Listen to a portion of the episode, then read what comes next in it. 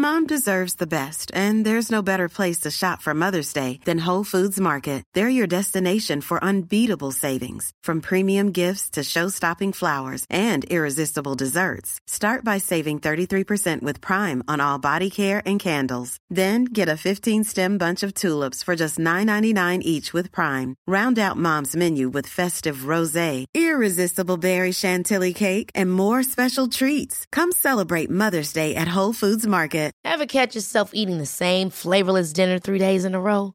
Dreaming of something better? Well, HelloFresh is your guilt-free dream come true, baby. It's me, Kiki Palmer. Let's wake up those taste buds with hot, juicy pecan-crusted chicken or garlic butter shrimp scampi. Mm. Hello Fresh. Stop dreaming of all the delicious possibilities and dig in at HelloFresh.com. Let's get this dinner party started.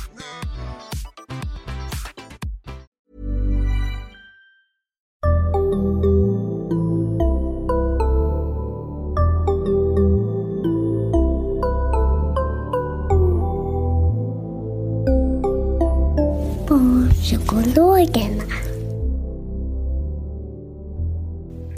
Välkomna till ett nytt avsnitt av Barnpsykologerna, en podcast med Liv Svirsky och Lars Klintvall. Där vi idag ska prata med Kristina Tysk, vars namn ni kanske känner igen från avsnitt 72, då du Kristina var med oss och talade om begåvning. Idag ska vi prata om hur eh, de neuropsykiatriska funktionsnedsättningarna kan se ut när de inte riktigt uppfyller den klassiska mallen. Eh, och då är det ju egentligen ADHD och autism vi menar. Välkommen Kristina! Tack så mycket! Roligt att vara tillbaka. Ja, och välkommen! Och ni som inte har lyssnat på avsnitt 72, gör det. Det är ett mycket bra avsnitt. Eh, men du kan väl eh, presentera dig helt enkelt, berätta vem du är. Kristina Tysk heter jag. Jag är psykolog och arbetar framför allt med eh, neuropsykiatriska utredningar av barn och ungdomar.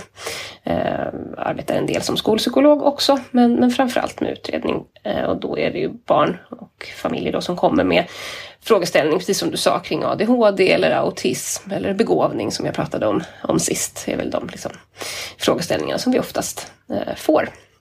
Just det.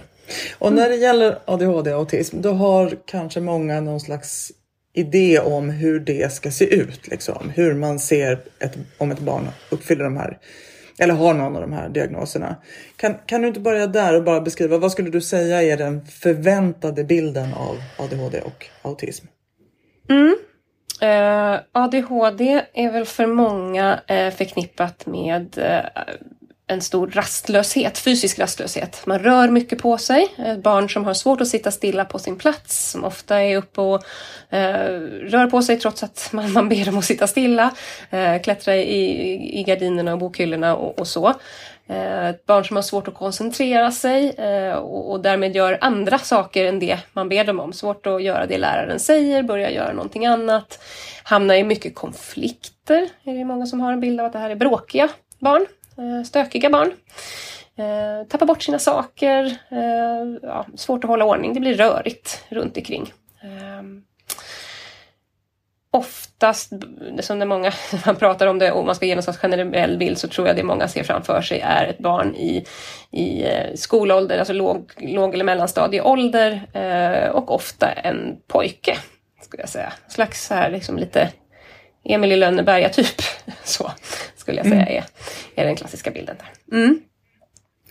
Och autism? Eh, och vid autism så ser nog de flesta då eh, framför sig en person som är ganska eh, inåtvänd, av, lite avskärmad, kan vara svår att få kontakt med. Person som är, um, inte vill ha så mycket sociala kontakter, håller sig för sig själv, lite innesluten. um, ägnar sig åt sina egna intressen som då också kan vara ganska enahanda eller liksom väldigt specifika och lite nördiga, vad ska jag säga, att man liksom eh, lär sig väldigt mycket om en sak eh, på ett sätt som kan vara tröttande för omgivningen som inte tycker att det är lika intressant. Eh, och där också, eh, klassiskt sett, är det nog en, en, en pojke med specialintressen eh, som de flesta tänker på. Säga. Mm.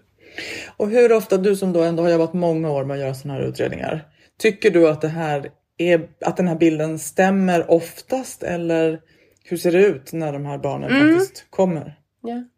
Alltså för många stämmer det ju, det ska vi ju säga. Det är många som som liksom checkar av många av de här sakerna som jag, eh, som jag sa och, och, där det verkligen är det. Och det är ju svårigheter som absolut liksom, som syns också mycket.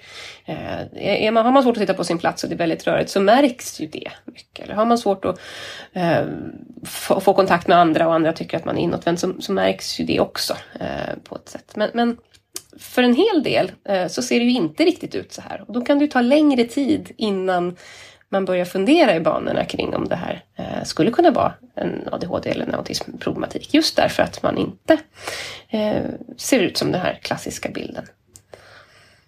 Och om, man, om det är då lite oklassiskt, lite atypiskt, eller kanske inte ens är atypiskt för det är vanligt även det, men i alla fall oklassiskt. Hur ser det mm. ut då? Ja, alltså för om vi tänker på autism till exempel då så skulle jag säga att det vanligaste tycker jag att det är det här med att man tänker att det här är personer som inte är så, så, så intresserade av social kontakt.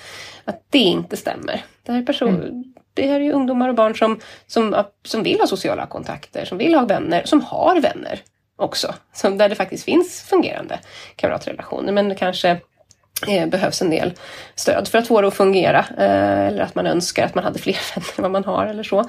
Eh, men, men det, skulle jag vilja säga är liksom en, en myt att personer med autism inte skulle vara intresserade av sociala kontakter. Att det skulle, ja det glömde jag säga också, att det skulle vara personer som har svårt med sin empati. Mm. Det, det, hör man ofta att, att men de med autism eller Asperger som man då pratade om tidigare, att nej, men de har så svårt, de har svårt med sin empati, kan ju inte förstå ju inte hur andra tänker. Och, och, det stämmer inte. Det här kan vara, tycker jag, ofta väldigt empatiska personer. Eh, såklart. Eh, det gäller bara att signalerna är tydliga. Eh, så, att de, så att man ser att oh, nu, är du, nu är du ledsen. Då kan man vara jätteempatisk och omhändertagande och så. Men det gäller att problemet är att liksom hinna att förstå eh, steget innan. Mm. Inte känslokalla personer eh, på det sättet. Och vad gäller, vad gäller ADHD så, så, så tycker jag att där har vi också liksom, finns det också de här liksom lite undergrupperna av personer som inte är hyperaktiva och impulsiva. Utan som snarare har svårt med sin koncentration och sin uppmärksamhet men, men inte är hyperaktiva och impulsiva. Eh, då brukar man prata om ADD. Egentligen diagnosen heter ADHD och så är det olika undergrupper men man brukar i dagligt tal prata om ADD. Där det då inte alls finns det här eh, liksom stökiga och röriga utan snarare att man blir lite lite svårt att komma igång istället. Svårt att sätta, liksom, svårt med på-knappen, startmotorn, när man, ska, när man ska börja jobba. Eh, mycket dagdrömmande eh, och, och titta, titta ut genom fönstret när läraren pratar och liksom missade instruktionen eller så. Men inte besvärlig för någon annan. Det här som jag sa innan, det märks, det, liksom, andra reagerar inte därför att det blir inte bråkigt och stökigt. Eh, utan, utan det är bara att det är svårt att koncentrera sig. kan man säga. Um, ja, och sen kan jag väl tycka att hos, hos, eh, hos flickor så kan det också eh, liksom missas att det handlar om koncentrationssvårigheter eh, och, och, impulsivitet därför att det blir inte det här liksom bråkiga och stökiga, kanske inte agerar ut fysiskt eller så utan det är snarare liksom en emotionell instabilitet. Man blir jätteledsen väldigt lätt eller jättearg. Alltså det är snabba svängningar i humör och det har ju alla barn eller ungdomar ibland. Och särskilt när vi kommer upp i någon slags eh, så här pubertetsperiod, då liksom svänger ju känslorna jättemycket. Eh, och att se att, att det skulle liksom vara liksom eh, en annan problematik då som, som kanske mer hör, hör ihop med det med koncentrationssvårigheterna. Det, det är ju någonting som i diagnos kriterierna, om man tittar man på kriterierna för ADHD så står det egentligen ingenting där om att man ska hamna i bråk eller i konflikter. Eh, särskilt mycket. Det står ingenting om att man skulle ha svårt att hantera sina känslor eller så. Ändå så ser vi att det är en, kanske det som de flesta kommer med som, som det de tycker är det jobbigaste. Att jag, jag blir så, jag hamnar i så mycket konflikter. Jag hamnar i så mycket, och för tonårsflickor så, så, tycker jag ofta på gruppnivå då, det är viktigt att veta att säga att det här är på, om man tittar på liksom många samtidigt, eh, att det här att de får inte sina sociala relationer att fungera. Det blir jättemycket bråk och man bränner sina bränner sina kompisar, det blir mycket konflikter och det är svårt att hitta tillbaka och så går man vidare till nästa. Och då eh, är kanske inte det första man tänker på att det här skulle vara ADHD utan snarare att man var stökig, skärp ihop dig. Mm. Tycker du att just det här med kön, är det en eh, vattendelare på något vis? Liksom, är det så att det ofta är flickor som har en mindre typisk bild eh, och pojkar som har den här, liksom, uppvisar den här mer klassiska förväntade bilden av de här diagnoserna?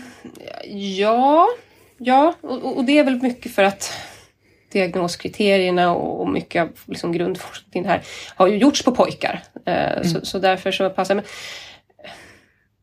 Jag tror att, jag vet inte om det kanske, det är väl en åldersfråga också. Eh, att mycket av kriterierna är skrivna för eh, barn i låg och mellanstadieålder. Eh, och när man börjar komma upp i liksom högstadie, gymnasium och till och med för vuxna så passar de där kriterierna lite sämre. Alltså kriterierna, mm. det handlar en del om så här, har svårt att leka på ett lugnt sätt. Ja, men man leker inte längre i den åldern. Då får man försöka tänka att okej, okay, hur översätter vi det till, till en gymnasieelevs eller en vuxens eh, aktiviteter? Eh, så, så att jag tänker att det, det, finns en åldersaspekt i det där också. Och, och, generellt så kommer pojkar tidigare till utredning åldersmässigt. Mm. Ehm, flickor kommer några år senare. Då är det ju svårt att veta om det är åldern i sig eller om det är könet som, liksom, mm. som avspeglas där, tänker jag. Men att pojkar kommer tidigare, brukar det bero på att de då uppvisar symptom som omgivningen ser?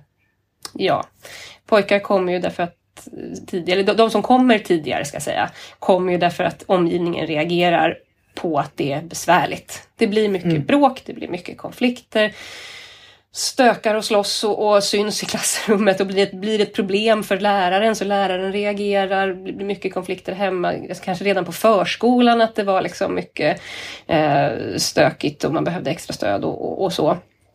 Eh, är man inte ett besvär eh, och inte bråkar och stökar, då tar det längre tid innan, innan det kommer upp att det är någonting. Oftast så blir det kanske först när det börjar bli dags att bedöma kunskapsnivå i skolan. När det börjar bli dags för betygen till exempel, eh, årskurs 6 är ju det nu då, eh, så, så kanske året innan, så där, då börjar de märka att men, oj, faktiskt, de här som är dagdrömmande kanske inte har lärt sig riktigt allt det där som vi, som vi vill. Um, mm. Vad kan det bero i? Så börjar man nysta.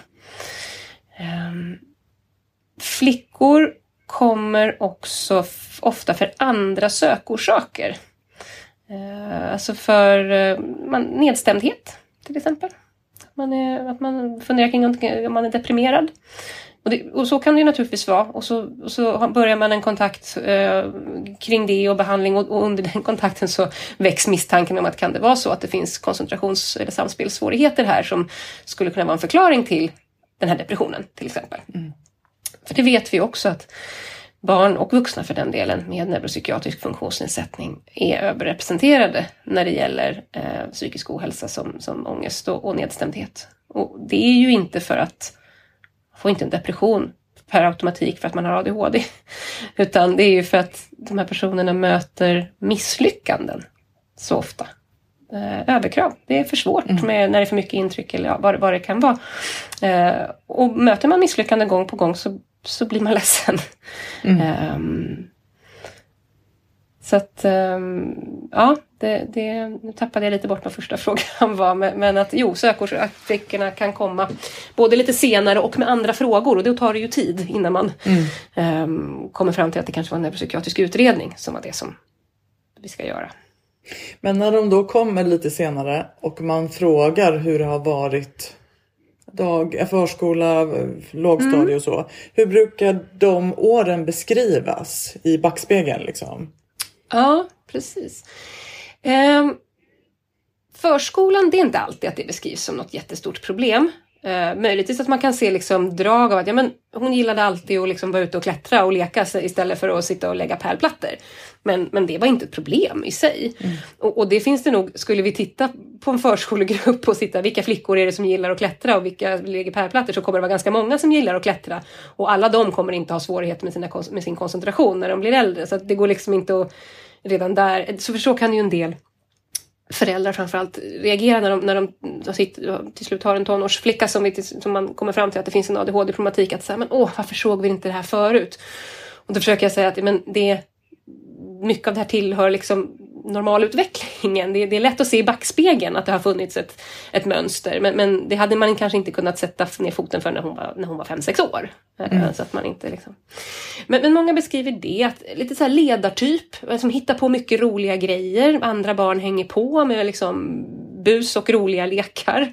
Eh, sådär. Men lite svårt att foga sig efter, efter liksom regler. Nu ska hela gruppen ha Lucia-tåget vi ska gå här på, re, på led, så, så kan det vara svårt att, att liksom klara eh, de här liksom lite styrda reglerna till exempel. Eh, lågstadiet, alltså skolstart för en del, eh, som är, blir det då, det börjar så oj nu var det jobbigt när det började komma krav. Eh, och så, men för en del skulle jag säga att nej, men snarare så här, äntligen en utmaning, mer här till, det är spännande, det är kul att börja skolan och man är framåt och har mycket energi och det är fortfarande liksom ganska mycket utrymme för lek och eh, liksom, man behöver inte planera så mycket själv för det är oftast där det börjar också liksom bli svårt när man kommer upp i mellanstadiet, kanske högstadiet där, där man idag i skolan ska kunna planera, hålla ordning på sin egen liksom, lärprocess eh, och, och, så. I lågstadiet är det fortfarande schemat står på tavlan och fröken visar det för alla väldigt tydligt med bilder och, och, mm. och så. Eh, och det kan räcka för många. Eh, men sen någonstans upp i mellanstadiet så kan många beskriva att, kommer, att kommer kamratkonflikterna kan liksom bli lite större för många andra. Därför att att ha koncentrationssvårigheter är ju ingenting man bara har på lektionen. Det har man ju även socialt med liksom mm. på rasten och ute med kompisar och sådär. Ju äldre man blir, och där framförallt tjejer på gruppnivå igen, så blir ju det sociala eh, umgänget går ju från liksom, lekar där det finns lite regler och sådär till att mera bara bara hänga och bara vara med varandra eh, och bara snacka och sådär. Och, och, där är det svårare att hålla koncentrationen och vem sa vad och nu tittade hon på mig sådär och vad betyder det? Det är ganska mycket man måste ha, man måste ha koncentrationen på samtidigt och för många av flickorna där så kan det börja skära sig lite socialt att så här, det är enklare att umgås med färre personer för då blir det inte de här, eh, de här konflikterna eller att det just blir mycket mycket drama. Liksom. Mm. att, att mycket tjafs och, och lärarna beskriver att de får ägna väldigt mycket tid åt att reda i den typen av konflikter. Man är inte så orolig över själva inlärningen på lektionstid för där är det fortfarande ganska liksom, eh, men, men just socialt emellan så kan det liksom stöka till sig. Medan killarna, ju off, alltså också igen på gruppnivå, längre håller på med de här lite mer styrda lekarna eller aktiviteterna, spela fotboll, eh, burken eller liksom vad det kan vara, där det liksom är tydligare. Det blir inte lika komplicerat tidigt i det sociala. Men när du säger då att, att eh, man kan se i backspegeln men det skulle man inte ha kunnat ta det på liksom, i tidigare åldrar. Finns det någonting ändå som du skulle säga så här, men, ska, som man kan hålla utkik på liksom, som förälder till ett barn i en flicka mm. i låg och mellanstadiet till exempel? Jag har inget bra svar där, tror jag faktiskt. Det är ju mm. en sammanväg, det är ju aldrig en sak heller. Liksom. Så att, men just när det, jo, men, alltså, kanske här, när det börjar ställas mer krav på att hålla ordning på flera saker samtidigt ifrån skolan. När det liksom är, kanske man ska byta klassrum och man ska hålla ordning på var man ska vara och när. Eh, och liksom många saker. Om det är, verkar vara mycket svårare eh, mm. än, än, än för andra så skulle jag ändå liksom tänka att okej, okay, här kanske vi behöver stötta upp. Sen får man ju tänka att det är inte alla som det är inte alla som uppfyller kriterierna för en diagnos men som ändå behöver liksom lite extra stöd i de här sakerna. Just det. Jag tänker också att mycket av det du har beskrivit nu framförallt hos äldre tjejer och det här med konflikterna, drama i, i relationer och så. Det ligger ju också nära andra diagnoser, eh, psykiatriska diagnoser. Jag tänker på eh, emotionellt instabil personlighetsstörning. Hur, ja. hur gör man den gränsdragningen? Ja, eh, det är ju... Emotionellt instabil personlighetsstörning är ju inte en diagnos som vi ställer på barn, så, inte så ofta i alla fall. Men, men det finns ju absolut de som, där man ser drag eh, redan i tonår och man liksom vill sätta in stöd. Alltså mycket handlar ju om eh, det som vi kallar för anamnes. Att gå bakåt i tiden och, och, och få liksom en bild av hur har det sett ut tidigare. Just det här, börja fiska efter de här. Var det svårt att, att sitta still redan eh, i ringen på förskolan? Eh, fanns det eh, myror i brallan tidigt? Är det, alltså, sånt som eh, det brukar inte finnas vid en emotionell instabil personlighetsstörning på, på samma sätt. Eh, faktiskt. Nu är inte jag någon expert på just emotionell instabil personlighetsstörning. Eh, men, men det viktiga är att, att titta bakåt, att inte bara titta på hur det ser ut nu. Därför att om, man bara, om man bara tar en ögonblicksbild eh, på, på en tonårsflicka som har, som har mycket utbrott, då, då, skulle man nog ha svårt att skilja det ena från det andra, tror jag. Eh, utan, utan mycket handlar om att kartlägga bakåt. Det är därför vi i utredningar lägger liksom ganska mycket tid på att just prata med föräldrar om hur det har sett ut bakåt. Att liksom, eh, få en bild av det. Nu pratar vi, hamnar vi ju ändå i det här med att det är kön som är skillnad och kanske eventuellt mm. ålder också såklart. Eh, men om du, finns det någonting som man kan säga att liksom där killar faktiskt också avviker från den här klassiska killrollen och därmed kanske tappas bort? Ja, men pojkar som inte bråkar och stökar men som ändå har svårt att koncentrera sig. Mm. Eh, och som, som snarast blir de här drömmande eh, och som har svårt att ta in instruktioner och sådär men, men, men inte stör någon. Eh, det skulle jag säga absolut. Där blir det ju en risk att man faller mellan, faller mellan stolarna. Mm. Ehm, det, att man inte lever upp, och det är ju någon slags, det handlar om att inte liksom leva upp till normen av, av hur, hur de här diagnoserna eh, brukar se ut. Så att de, de är väl de som riskerar att falla mellan stolarna. Eh, sen kan det ju vara de här barnen som har det, kan, det handlar inte så mycket om kön, men de här barnen som har tyvärr råkar ut för andra saker. Som har liksom stökiga hemförhållanden eller som har varit med om traumatiska saker, som har kommit eh, flytt ifrån eh, obehagliga, alltså som har varit med om, om krig eller flykt eller, eller vad det kan vara och, och, där man tänker att det här barnet bråkar och stökar och, och, har svårt att koncentrera sig och det beror på tidigare erfarenhet eller det beror på en rörig hemsituation. Absolut, det kan det väldigt många gånger göra men, men vi träffar ju de här barnen där man kanske lite länge har sett det som en förklaring eh, och inte mm. samtidigt också tänkt att det skulle kunna vara en egen svårighet som hade funnits oavsett, um, oavsett uh, tidigare erfarenheter. Om man tänker behandlingsmässigt sen då. Finns det, bör man vara vaksam på de här skillnaderna även i val av behandling? Vilken typ av behandling tänker du på nu? Ja, nu tänker jag till exempel att när vi pratar om eh, autism hos små barn så har vi ju, finns det ju bra behandling eh, mm, med intensivträning. tidiga insatser. Mm. Och där tänker jag ju att det ofta är pojkar. Eh, även om det säkerligen kan vara flickor också, men det känns som att det är mycket pojkar där. Eh, mm. Jag tänker också med eh, centralstimulerande behandling för vuxna. Mm. Eh, förlåt, inte för vuxna, för vid ADHD. Mm. Är det också så att det kanske att pojkar svarar bättre på det än flickor eller liksom eller, eller ja, uttrycken, de lite mm. mer vanliga pojkuttrycken är, svarar bättre på den behandlingen än Bra fråga och det skulle vi ju ha en, en, läkare också som får utveckla mer. Men jag tänker att det handlar, vad jag ser och erfarenhet av, av just om vi tänker medicineringsfrågan vid ADHD.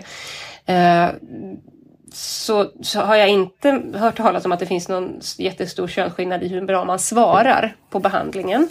Eh, där är det snarare att pojkar får ju mer tillgång till behandling utifrån att det är de mm. som kommer tidigare till utredning och fortfarande, det är väl fortfarande två till tre gånger vanligare med ADHD-diagnos hos pojkar än hos flickor. Eh, om det, nu har vi blivit bättre på att hitta flickorna, ska jag säga. Eh, hade ni gjort den här intervjun för 10-15 år sedan, då, då hade, vi, hade det varit en ännu större skillnad eh, mm. mellan antalet pojkar och flickor som utreds. Så där tror jag det handlar om att det fortfarande är fler pojkar som, har, som får diagnos och därmed eh, prövar en medicinering. Um, och vad gäller insatser via autism eh, så, så handlar det ju också om hur tidigt man, man hittar mm. eh, de, här, de här svårigheterna för att kunna sätta in en tidig insats. Men när man väl sätter in en behandling så tror jag inte att det är någon, har jag inte heller liksom någon erfarenhet att det ska vara någon skillnad att pojkar eller flickor svarar olika mm. eh, på den typen av behandling. Finns det något annat som du tänker på där du har liksom tänkt kring de här skillnaderna och som du vill skicka med i det här avsnittet? Ja, det är väl fortfarande att vi ska vara uppmärksamma på flickor. Eh, mm. Att, inte, eh, att inte glömma att flickor också kan ha de här eh, svårigheterna. Eh, mm. Och att eh, psykisk ohälsa som nedstämdhet till exempel fortfarande, det, det tolkas fortfarande som som någonting annat hos flickor. Att man inte tänker att det här är en reaktion på att det är överkrav. Uh, utifrån att man har en funktionsnedsättning och inte klarar av att uh, vara i stimmiga miljöer eller att uh, vara, hålla alla trådar i huvudet samtidigt eller så. Mm. Vet ju att det är må många som som jobbar med vuxna eh, och, och, där man liksom tänker att vuxna kvinnor som är de som oftast går in i väggen eh, och, och, där man liksom då också börjar fundera kring, men är det här eh, så att det finns svårigheter med att få ihop livspusslet för att det finns en koncentrationssvårighet och en uppmärksamhetsproblematik? Och för att förebygga det så skulle man ju vilja liksom hitta de här flickorna tidigare så att man får adekvat hjälp.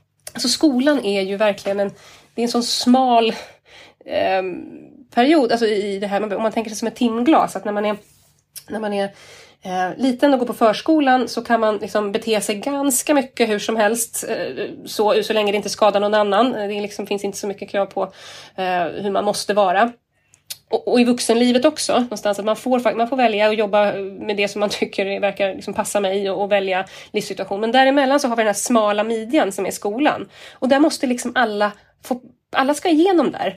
Och, och, och, det är ganska, liksom, då går det ju inte. Har man 25 barn i, i ett klass så kan inte liksom, alla bete sig på olika sätt utan då måste man liksom vara ungefär samma. Och det blir ganska smalt och där slås ju många av de här barnen ut eller så, för att de passar inte i den här mallen. Eh, och då kommer vi liksom till det här med att eh, det kommer psykisk ohälsa eh, liksom som en sekundär pålagring. Och, och, då ju tidigare i den här smala sektorn man upptäcker det, desto bättre. Därför då kan vi ju liksom göra anpassningar för just det barnet. Och, då skulle man önska att, som de här flickorna som kommer, det tycker jag är, liksom, jag minns när man träffar de här som har kämpat sig igenom och liksom ända till högstadiet någonstans gymnasiet, att det är så här de är rätt slut när de kommer då.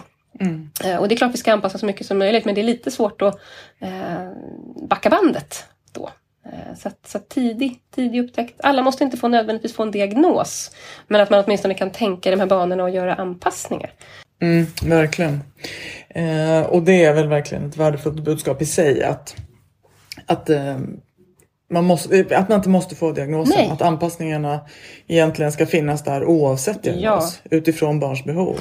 Alltså om, tänker man, för skolan är ju oftast det är där, eh, det är där problematiken mm. eh, visar sig som mest. Och där är ju, alltså skollagen är jättetydlig. Den säger att elever ska få det stöd de behöver. Eh, för att utvecklas så bra som möjligt. Det finns ingenstans något mm. krav på att man ska ha en diagnos för att få extra stöd eller så.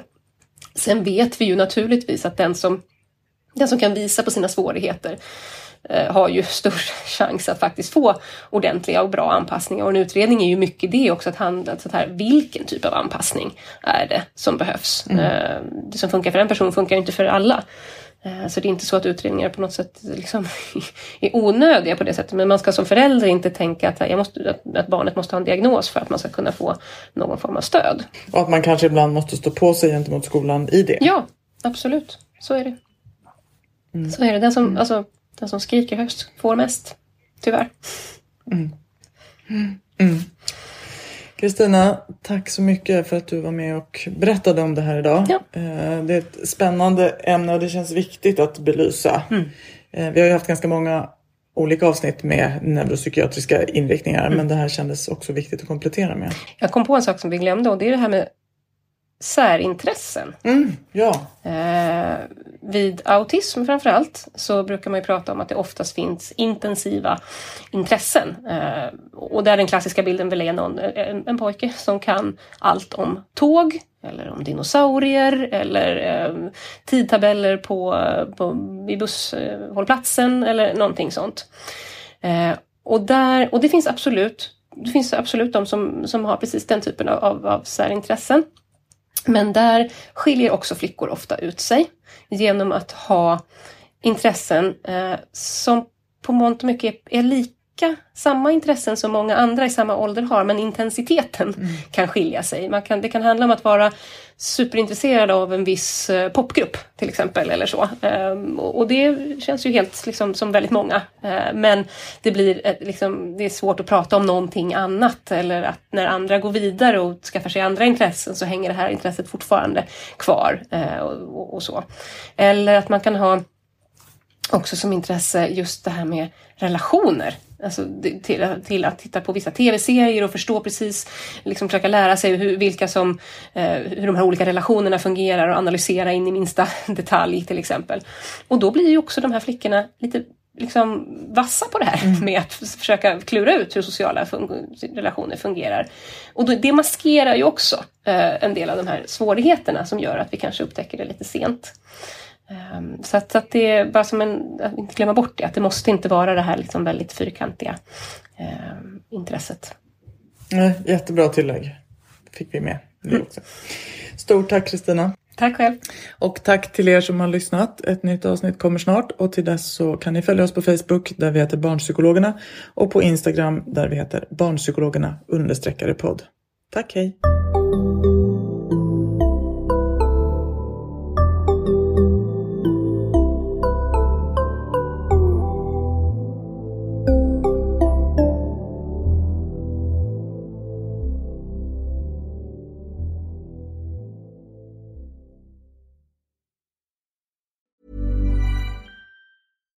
Deserves the best, and there's no better place to shop for Mother's Day than Whole Foods Market. They're your destination for unbeatable savings, from premium gifts to show-stopping flowers and irresistible desserts. Start by saving 33% with Prime on all body care and candles. Then get a 15-stem bunch of tulips for just $9.99 each with Prime. Round out Mom's menu with festive rosé, irresistible berry chantilly cake, and more special treats. Come celebrate Mother's Day at Whole Foods Market. Ever catch yourself eating the same flavorless dinner three days in a row? Dreaming of something better? Well, HelloFresh is your guilt-free dream come true, baby. It's me, Gigi Palmer.